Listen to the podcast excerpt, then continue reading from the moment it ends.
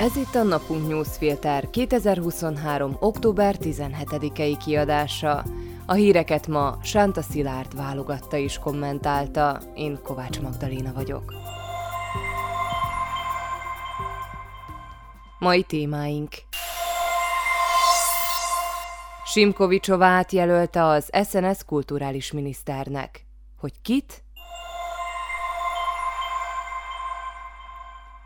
Orbán, nem háború, hanem katonai hadművelet. Tusk kormányzása az Orbán-Ficó kapcsolatra is hatással lehet.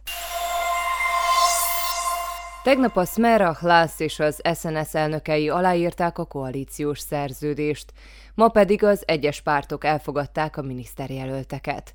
A Hlász és az SNS fel is fette, kiket jelöl a tárcák élére. A Smer viszont először az államfővel akarta közölni a jelöltek névsorát. Pelegrinéknél a korábban kiszivárgott nevekhez képest nincs meglepetés, a ma bemutatott jelöltek névsora teljes egyezést mutat a listával, amely napok óta köröz a médiában. Dankóéknak azonban váratlan és pofátlan húzásuk is volt. Megerősítették Rudolf Huliák jelölését a környezetvédelmi tárca élére. Huliáknak csak a minisztériumi munkájához szorosabban kötődő viselt dolgaiból válogatunk. A barna medvéket Brüsszel biológiai fegyverének nevezte, természetvédőket akasztófával fenyegetett, a klímaaktivisták ellen hergelt, és így tovább. Kinevezése ellen a természetvédők petíciót indítottak, melyet több tízezren írtak alá. Sokan és sokat szórakoztak Huliák kijelentésein az elmúlt időszakban, de komolyra fordultak a dolgok, és nagyon úgy tűnik, hogy már csak az államfő akadályozhatja meg, hogy Nagy Ócsa polgármesteréből, aki népszavazást kezdeményezne az uniós és a NATO tagságról, miniszter legyen. Az SNS másik jelölése is napok óta borzolta a kedélyeket. Tomás Taraba a kulturális tárca élén sokaknál a vörös vonal átlépését jelentette. Az ő múltjáról egy külön cikkben írtunk. Végül Dankóék egy új névvel rukkoltak ki, Martina Simkovicsová a miniszterjelöltjük a kulturális tárca élére. A Markíza volt műsorvezetője korábban Boris Kollár pártjában politizált, de a dezinfoszcénán építette föl magát. Elsősorban a netes televíza szlovánon terjesztett összeesküvés elméleteinek köszönhetően gyűjtött több mint 27 ezer preferencia szavazatot az SNS listáján. Korábbi munkahelyéről a Markízától azért küldték el, mert a 2015-ös menekült hullám idején gyűlölködő bejegyzéseket tett közzé. A kulturális élet meghatározó szereplői döbbenten vették tudomásul, ki irányítja majd a minisztériumot. Német Ilona például szégyenteljesnek és sértésnek nevezte Simkovicsová jelölését, Kerekes Péter filmrendező pedig még soha nem hallott a friss jelöltről. Robert Fico a választások győztese ma felkereste Zuzana Csaputová államfőt az elnöki palotában, és átadta kormánya miniszterjelöltjeinek névsorát. Danko ellentmondásos jelöltjeit megvétózhatja a köztársasági elnök. Az SNS elnöke valószínűleg számít is ilyen reakciókra, mert úgy fogalmazott, hogy ezek lennének a jelöltek az első körben. Az elnöki vétóval egy újabb front nyílhat Csaputová és Ficó között. Az államfő korábban személyiségvédelmi pert indított a Smer elnöke ellen. Az alkotmányjogászok körében sincs egyetértés arról, hogy egyértelműen megvétózhatja-e az államfő egy-egy miniszter kinevezését. Amikor korábban kifogást emelt, akkor a jelölő párt elnökével megbeszélték a cserét. Orbán Viktor magyar miniszterelnöknek nem derogál, hogy olyan kezet szorongasson, amelyhez vér tapad. Bár a nemzetközi figyelem nagy részét leköti az Izrael elleni támadás és az arra adott válasz, de nem marad észrevétlen, hogy a magyar kormányfő Vladimir Putyin orosz diktátorral kétoldalú tárgyalásokat folytatott kedden Pekingben. Putyin ellen a Nemzetközi Bíróság adott ki nemzetközi elfogató parancsot háborús bűncselekmények miatt. Az orosz elnök nem is utazgat, igaz a demokratikus országok vezetői nem szívesen tárgyalnak vele, amíg véget nem vet a sok szenvedést okozó ukrajnai agressziónak. Azt, hogy Orbán erről mást gondol, hallottuk és tapasztaltuk egy ideje. Az Oroszország elleni szankciók folyamatos vétója, valamint a háború ellenére orosz barát politikája miatt is csak erősödött az EU-s elszigeteltsége, amely még tovább fokozódott azzal, hogy a mértéktelen korrupció az uniós források befogyasztását eredményezte. Éppen ezért a magyar kormányzat által hangoztatott keleti nyitás csak részben tekinthető lehetőségnek, és sokkal inkább kényszerpályának. Ennek is köszönhető, hogy a pekingi egy övezet, egy út fórumon a magyar miniszterelnök az egyetlen vendég a nyugati vezetők közül. Finoman szólva sem verték nagy dobra, hogy a két vezető találkozójára sor kerülhet. A magyar kormányfő még vasárnap elutazott Pekingbe, és napok óta folyt a találgatás, vajon találkozik-e az orosz elnökkel. Peszkov, az elnök szóvivője a hétvége előtt úgy nyilatkozott, hogy nincs tervben ilyen találkozó. Szűkszavúan kommentálták, hogy miről tárgyaltak. A gáz és olajszállításokról és az együttműködésről a nukleáris energia területén.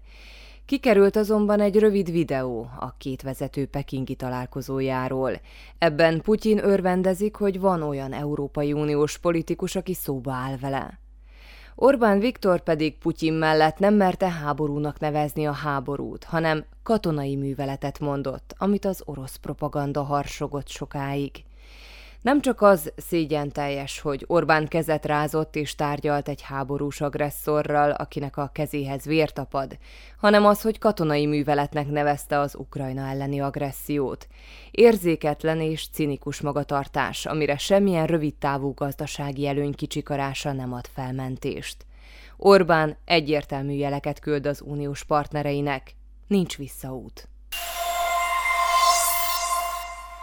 Megvan a lengyelországi választás végeredménye. A jog és igazságosság, vagyis a PISZ 35,38 százalékkal megnyerte a választást. A győzelmet mégsem ünnepelheti Jaroszlav Kaczynszki pártja, mivel bizonyára ellenzékbe kényszerül. A polgári koalíció 30,7%-kal a második lett, őket követi a harmadik út 14,4%-os eredménnyel. Bejutott még a szembe a baloldal 8,61%-kal és a konföderáció 7,16-tal.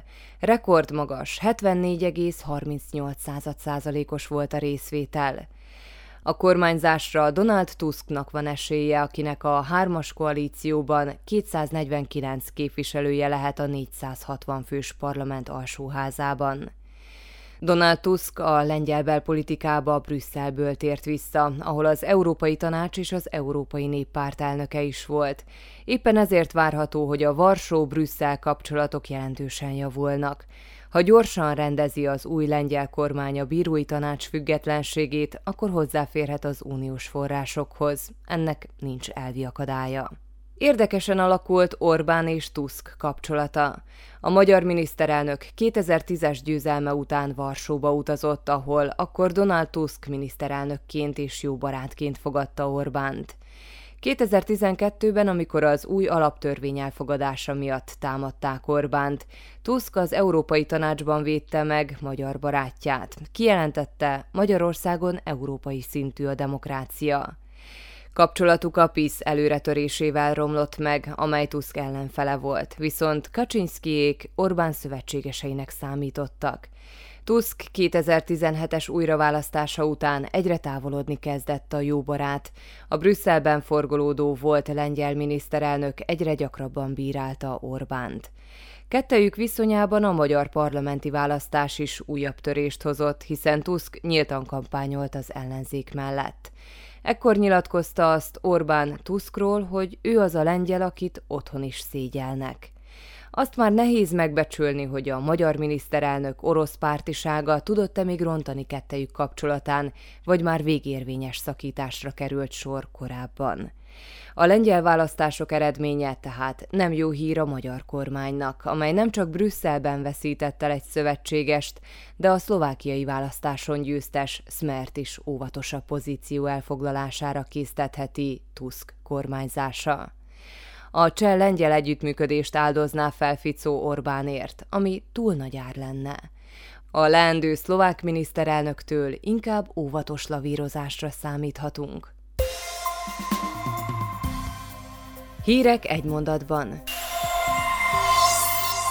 Erika Jurinová és József Viszkupics az Olánó megválasztott parlamenti képviselői lemondanak a mandátumukról, továbbra is a megye elnöki posztjukat töltik be. A Duna alacsony vízállása a hajózást is veszélyezteti. A hajós kapitányok sokszor azt kockáztatják, hogy elakadnak a folyómederben. Szeptember elejétől október közepéig 165 vírusos hepatitis A megbetegedést regisztrált a Kassai Regionális Közegészségügyi Hivatal. Eddig több mint ezer gyereket oltottak be. A múlt héten 24 beteget regisztráltak sárgassággal, az előző héten 43-at. A legtöbb beteg a Kassa vidéki járásban volt.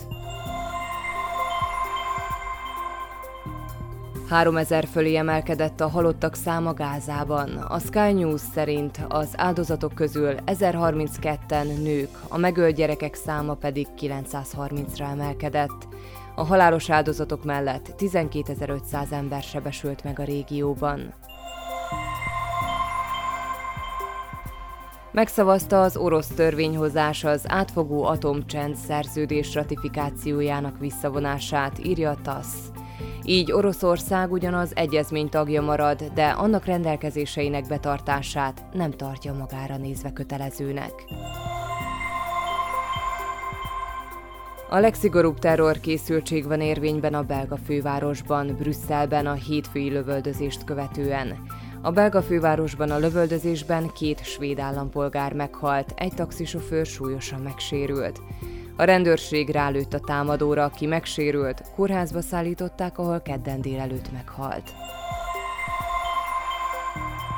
Egy amerikai gyors reagálású tengerészgyalogos alakulat tart Izrael partjai felé.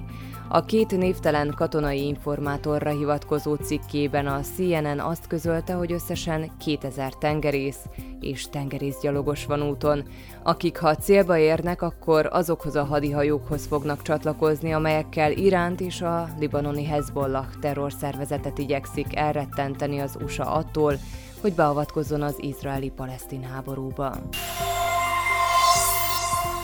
A mai napunk newsfilter híreit válogatta és kommentálta Sánta Szilárd. Én Kovács Magdaléna vagyok. A Viszonthallásra holnap.